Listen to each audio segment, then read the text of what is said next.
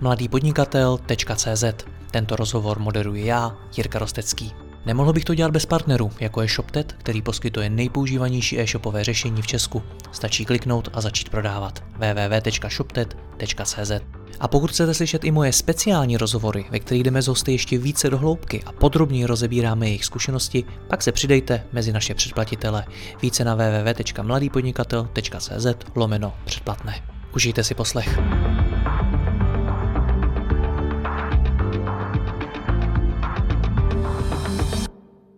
Dobrý den, v dnešním rozhovoru si budeme povídat o udržitelnosti a o jejím dopadu a vlivu na biznis. Mým hostem je správce portfolia a ESG Officers Generali Marko Marinucci. Marko, já vás zdravím do Bruselu. Dobrý den. Dobrý den vám a všem posluchačům. Co to je to ESG, respektive udržitelnost? O, děkuji. To je krásný dotaz, abychom začínali. Takže když se podíváme na tu stránku samotnou, to je zkrátka na environmental, social a governance. Uh, mnoho lidí jakoby vnímají ESG a udržitelnost jako synonymy. Já, abych to řekl krásně, bych řekl, že lze to používat jako synonymy, ale ten koncept, to, co je hlavně dobře zdůraznit všem, je, že to se netýče pouze to I, nebo pouze to environment. Takže ty se, se moc ten dopad našich aktivit nebo našich podnikání do životního prostředí, ale není to jediný dopad, není to jediný faktor, není to jediné riziko, který jde do toho zahrnutý.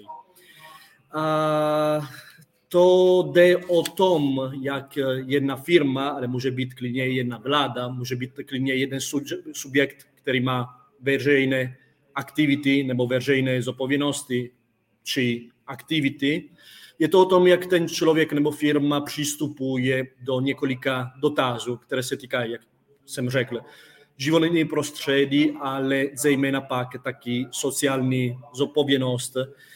A ten governance, který taky má nějaký docela velmi a, a významný význam, když to tak řeknu, protože týče se to transparentnost a týče se to, jak ten podnik nebo ta firma komunikuje ostatním o tom co Rozumím. přesně dělá.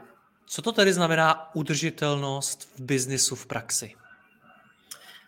To je nějaký význam, který se vyvíje časem, se vyvíje podle historického momentu. Teď jsme na nějaký moment, kde ty změny jsou docela, docela rychle a se stávají na někdy i nepredikovatelné. Význam je právě význam je právě význam je právě um, mluvám se.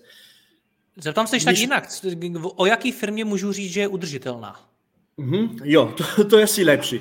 No, no, je no. udržitelná nějaká firma, která nejenom jakoby hlásí, že se chová udržitelně, takže že svými aktivity respektuje nějak to prostředí, ale taky, že se zavazuje na něco konkrétního. To, co je populární nejenom jakoby kvůli modě, ale taky kvůli tomu, že je jedno z těch problémů, které se snaží eh, celý svět vyřešit docela, docela významně, je eh, redukce emise například skleníkových plynů. To jako příklad něčeho, který může být zaměřitelný a na které ty další lidi nebo ty další firmy můžou posoudit, pokud ta firma opravdu takhle jedná, nebo jestli to dělá jenom na způsob marketingu, nebo jestli jenom to klasy. Hmm. A ještě docela důležité, já bych dával nějakou interpretaci, která je moje osobní, ale která mi hodně pomohla na moje práci. V mém sektoru, takže investiční zprávy nebo investiční společnosti, udržitelnost má nějaký význam, který se týče relace s, nebo vztah s hodně dalšími sektory protože firma jako moje může investovat do podniky, které působí jako na finanční sektor, anebo na ropný sektor, anebo na jakýkoliv další si můžete představit, včetně ty jména Facebook, Apple, cokoliv můžete si představovat jako značka. Mm-hmm. A kvůli tomu jakoby, eh, je důležité, jako pro mě je důležité vnímat udržitelnost jako změna. Já bych to dával jako synonym na změnu. A právě teď nacházíme se s takovým klíčovým okamžiku, protože jaké jsou ty změny pro nás, pro ty lidi, kteří dělají moji práce. My vnímáme to, že v tomto okamžiku se, vyžaduje, se vyžaduje, pardon, abychom změnili způsob, jakým pojímáme a jakým interpretujeme některé investiční rozhodnutí. Ale nejenom tohle, změní se taky způsob, jakým sloužíme našim klientům a ne, v neposledním řádě bych řekl i způsobem, jakým spolupracujeme s dalšími firmy, na které máme takový vztah ve smyslu, že do těch firm investujeme, takže přispíváme k jejím financování přes kapitálovým trhu. Rozumím. Pojď, pojďme být opět konkrétnější. Jaký Jasně. jsou z hlediska udržitelnosti ty konkrétní výzvy pro ten, řekněme, investiční sektor? Jde o tom, aby se ukazovalo nějakému klientovi, že existuje nějaká strategie, nebo aby se připravovala nějaká strategie, která zodpovídá na co ten klient po nás chce. Klient může být další firma nebo další podnik, po, za kterého spravujeme některé aktivy. Klient může být člověk jako já nebo jako vy, pokud si domluví nebo si nakoupí nějaký finanční produkt, který zahrnuje nějakým způsobem investiční komponent. A problém je to, že každý jsme jiný a každý máme jiné potřeby, každý máme jiné úrovni rizika, které jsme ochotni tolerovat. Budu konkrétnější. Je možné vnímat udržitelné investice řekněme to tak jednoduše, třemi způsoby. Způsob jedna by bylo vnímat udržitelnost jako nějaký faktor rizika, který se snažíme nějak zmírňovat. Takže riziko, že jsou nedostupné například energi- zdroje energie, nebo riziko, že kvůli nějaké geopolitické vývoje se nastane do nějakých sociálních nerovnováhy. Rozumím a nebo tak dále. A tím, těmi investicemi se může člověk snažit ty rizika jakoby spočítat, jak kvantifikovat, ukazovat a zmírnit. Takže investovat do těch firm, které mají nějaké dopady, které těch rizik smrnují. To je způsob jedna. Způsob dva by bylo pro ty investoři, které mají spíš dlouhodobější horizont a které se očekávají že udržitelnost bude jeden faktor navíc, který přesahuje vyšší výnosnost do toho portfolia. Takže oni by chtěli, aby ten komponent byl zahrnut do těch investic takovým způsobem, aby se garantoval, nebo aby se realizovalo nějaký vyšší výnos, než kdyby ta strategie nebyla implementována. A třetí, neposlední řadě, existuje řada investorů už teď, ale ta je i rostoucí, a to nemůžeme brát jako, jako zanedbatelný. Samozřejmě záleží země na země, záleží eh, kulturou na kulturu, ale jsou takové investory, tak, které preferují tak, takzvaný impact uh, přístup. Znamená to, že jsou to investoři, které jsou ochotní taky mít nějaká trošku nižší výnosnost, nebo respektive jsou ochotní tolerovat i nižší výnosnost, pokud jde o nějaké zlepšení nějakého parametru, který se týká udržitelnosti. Mm-hmm. Za mnou velmi často chodí podnikatelé, řekněme, z malých středních firm, kteří se ptají na to, hele, my bychom rádi dělali nějakou tu udržitelnost, my bychom rádi měli udržitelnější firmu, ale my vlastně nevíme, co to v praxi znamená. Co můžeme teda začít v té naší firmě dělat? Co byste jim poradil? Po čem se mají dívat jako první? To je skvělé, to skvělé opravdu, že, že takové dotazy jsou na trhu a že takové i menší firmy a podnikatele různými způsoby mají zájem o tom. Já bych doporučil, aby se lidi podívali na tom, co jsou konkrétně schopni se zavazet. Respektive eh, to, co oni neví, co s tím dělat, lidově řečeno, je úplně v tomto biznesu normální protože, jak jestli chcete, můžeme se povídat eh, taky do detailu, ale to je něco, který se, to je část eh, i regulace, i biznesu, které se mění časem a opravdu rychle. Takže to jsou nějaké market practices, které my všechny spolu, takže investiční firmy, jak analytické firmy, jak podniky velké, jak podniky menší, jak taky venture capital nebo private equity, takže některé firmy specializované na financování několika podniků. A spolu všechny to nějak píšeme, spolu se všechny na tom, všichni na tom podíváme.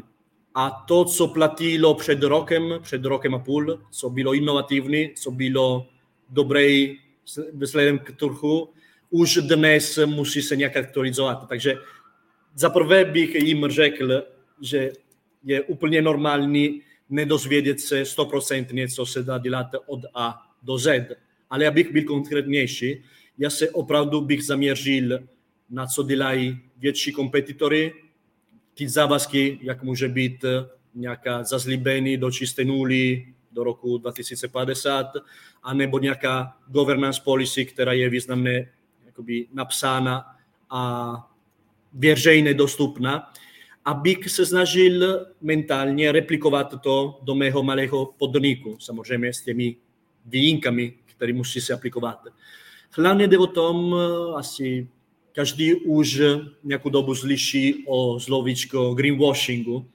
Hlavně jde o tom, aby se to nevnímalo jenom jako čisté marketingové cvičení, které se stalo i v nějakém krátkém minulosti několika firm, taky známých. Pro mě je to docela krásné cvičení a docela vzdělávající cvičení. Klidně nám podívat... popište, co to je greenwashing, případně greenhusking. Jasně, ok. Tak greenwashing je to nějak uh, uh, taková chování, když podnikatel nebo firma uh, když podnikatel nebo firma uh, dává nějaký dojem nebo um, zveřejňuje nějaké informace, které by mohly uh, dávat tomu spotřebitele nebo tomu klientovi dojem, že něco je zeleného nebo udržitelného, zatímco nejsou způsoby, jak kvantifikovat tenhle claim nebo tenhle větičku. Takže je to hodně Asi o konkrétnější příklad může se hodit. A to je příklad od rozhodnutí soudu proti nějaké společnosti, která samozřejmě nejmenují. Ale představte si, já nevím, jestli jezdíte MHD nebo autem, nebo na kolo, nebo všechny tyhle dopravy. A někdy, zejména já bydlím v Praze, jakoby jsou populárnější taky nějaké um, sdílené dopravy přes skutery nebo přes, přes několika uh, dopravními means of transport. A kdybyste četl na jeden z těch skuterů, tenhle skuter je zelený a čistý, tečkom. Tak nějaký soud bych mo- by mohl to rozporovat s tím, že zaprvé není napsáno nějaká komparace, jakoby čistý než, nebo čistější než, než co. Je to čistější než eh, auto, nebo než kamion, nebo než vlak, nebo je to čistý absolutně. Pak, co to znamená čistý? Protože to je taky věc, na které se soudy soustředí mnoho času, to je taky součástí mé práci, jakoby se podívat na tyhle případy a to analyzovat, řekněme, legálního hlediska.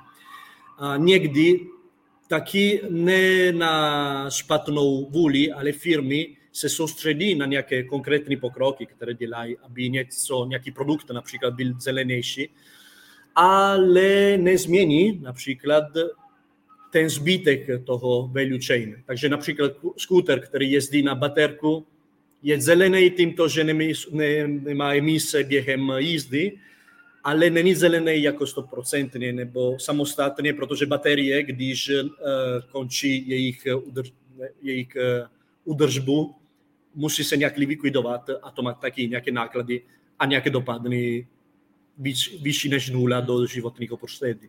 Rozumím tomu. Hm? A tohle to je greenwashing prostě, vnímáno to tak, na tyhle praktiky, které jsou opravdu zaměřené na tom dělat pouze marketingu bez jakékoliv, hmm. nebo i popisovat část informací, může být hmm. jednou formou. A ten green husking? To je slovičko, který jsem si naučil nedávno. To začínalo platit taky ne, docela nedávno, protože uh, rostou taky regulace, které definují přesně, co může být definováno jako uh, udržitelné nebo ne. Když říkáme co, já se odkazuju například na capital expenditures, anebo na turnover, takže na finanční jak indikátory, anebo klidně na produkty a tak dále. A kvůli tomu, že ta regulace se, zná, se, se vyvíje k nějakému zpříznění, může dokázat na tom taky, že firmy, které taky něco konkrétního dělají, nebo které taky mají nějaký konkrétnější přístup k tomu udržitelnosti, preferují komentovat o tom, co nejméně možné je to jako kdybychom si dělali tenhle rozhovor a já bych mluvil pouze 10 sekund o tom, jaká je nějaká definice, která je na webu a pouze tohle. To je právě to, co, co se snažím nedělat. Ale to je konkrétní fenomen. Existuje nějaká anketa, jmenuje se to South Pole Survey, tam bylo subjekty ankety, to bylo více než tisíc a více než tisíc soukromých společností v nějaký 10-12 zemích, představte si, a i z několika sektorů, řada sektorů. A ta anketa se týkala ta společenská odpovědnost těch podniků a mě to překvapilo ty výsledky. Tohle necituji z hlavy, abych pravdu řekl, to mám napsané tady. Tak tady vidíme, jako 6 z 10 firm těch anketovaných měli nějaké stanovené cíle, jak můžou být nějaká čistá nebo nějaká, nějaký zazlíb čistých eh, emisí. Já furt mluvím o tom, protože je to, co jakoby je hodně často čitelný a hodně často reklamizovaný. Ale jedna ze, ze čtyř firm nehodlá nebo neplánuje zveřejnit detaily o takzvaných science-based target, které, aniž bychom byli do detailu tady, jsou nějaké jakoby, způsoby, aby ten trh bych mohl nějak posuzovat jejich společenské povinnosti. To docela zajímavé, když se podíváme na tom, že samozřejmě je to nějaký sample, je to jakoby 1200 firm konkrétně, ale to je právě riziko toho greenhuskingu, jakoby ten druhý extrém. Nezveřejnit nic, nebo nic, který nemůže být používáno i v budoucnosti proti nám tohle bych taky doporučoval si vychnout těm podnikatelům, které jste, jste hmm. jmenovali. Do jaké míry je ta udržitelnost něčím, co uh, motivují různé regulace a co vlastně jakoby startují ty regulace a do jaké míry je to o té dobrovolnosti těch firm a podnikatelů, že sami od sebe, když jim to žádná regulace neříká, chtějí z hlediska udržitelnosti něco udělat? je to právě tak, že regulace hraje nějaká důležitá roli.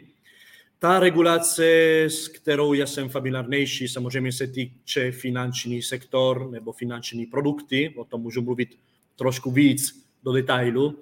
A vím, že se tam mění taky země na země. Například v zemi jako Francie existují nějaké přísné uh, bans nebo nějaké přísné zákazy, které se týkají, co může být a co nemůže být řečeno. Například je úplně zakázáno jakékoliv formu, um, formu komunikací nebo advertisement, která se týče uh, fosilní palivy. To jakoby na jiné země není vyloučeno, tam je přesně zakázáno. To je jako příklad Samozřejmě já se dívám z pohledu firmy, která působí na mnoha zemí, z pohledu podnikatele, které působí na jednu či na jedna skupina země, která má nějaký, nějaký, která může být eh, považována jako region, to může být méně problém. Co to regulace motivuje, je to právě, jakoby, aby se vychnuli ty chování, které dříve jsme popisovali jako oba, greenwashing a greenhusking. Takže aby nebylo prostě jakoby všechno na úrovni slov, anebo na úrovni neřečených zlov, aby opravdu ten trh mohl posoudit, co a jak je udržitelné nebo ne. Co já bych taky změnil, je, že nějaký driver docela významný na tom jsou peníze, lidově řečeno. A přijde zejména v Evropské unii nějaká, jsou nějaké projekty nebo nějaké financování, které jsou závazné na několika spíš zelených, řekněme to tak, objektivů. Abychom si řekli pár, pár, pár čísel, jakoby 4 miliardy a 7 tisíc euro je nějaká odhad, co jsem, co mohu sdílet jako veřejně dostupná těch investic, které do roku 2030, takže nikoli do roku 2100, je potřeba v rámci EU nějak financovat které se týkají nejenom jako obnovitelné zdroje, může být jako infrastruktury, můžou být uh, sektory služeb, můžou být jakoby různé uh, podniky, různých aktivit. Když se podíváme na ty zdroje financování, jakoby z toho z takzvaného Next Generation Recovery Fund, tak jedna veřejná zdroje financování by mohla přijít 200, 300 tisíc miliardu, pak jsou další jakoby veřejné zdroje. Řekneme si to tak, že je stejně nějaký gap několika tisíc nebo gap, řekněme to tak, dva nebo tři miliardu těch investic, které dosud já jsem nenašel, jaké zdroje veřejné by je financovali. Tohle podle mě znamená jenom něco, které je že tyhle zdroje financování musí přicházet z finančního sektoru. A to je docela důležité, protože jakoby pak je potřeba, jakoby, aby ta regulace se vnímala různými aspekty, jako může být reporting, existuje taky nějaká direktiv, Corporate Shareholder Directive, která se týče, co společnosti jakoby bez detailu musí reportovat do společnosti a, pardon, do, co společnost musí reportovat do, do publikum. A je to taky, jsou požadavky o tom, jak zahrnout to inter, udržitelnosti do těch reportů, které jsou například výroční zprávy a tak dále. Samozřejmě většina těch závazek jsou významnějších pro ty firmy, které si vybírají kapitální trh, jako například firmy, které mají akciové společnosti, které jsou listované na burzách ale nejen tohle, jakoby význam na zdroje financování udržitelných eh, podniků jsou taky takzvaných eh, green bond, které můžou být i eh, sustainable bonds nebo bonds, project related bonds, to, tam jsou různé, různé kategorie. Takže to je ten hlavní driver, jakoby když jde o nějakou výraznou zdroj financování, pak se tak regulace jakoby podívá na tom, jak přistupovat do těch zdrojů. Pro vás v Generali je udržitelnost co vlastně? Je to téma, který je pro vás opravdu zásadní, nebo je to něco okrajového, čemu věnujete prostě jenom omezenou pozornost? Ne, to pro Generali, která je velká skupina, působuje nejenom jako investiční společnost, ale taky na, jako pojišťovna je to udržitelnost nějaký závazek, který bylo formalizováno už dávno. Jakoby závazek, když se podíváme na investice, k tomu odpovědnému investování a se začínalo formalizovat a postupně doladit už v roce 2006, takže není to něco, co děláme nedávno.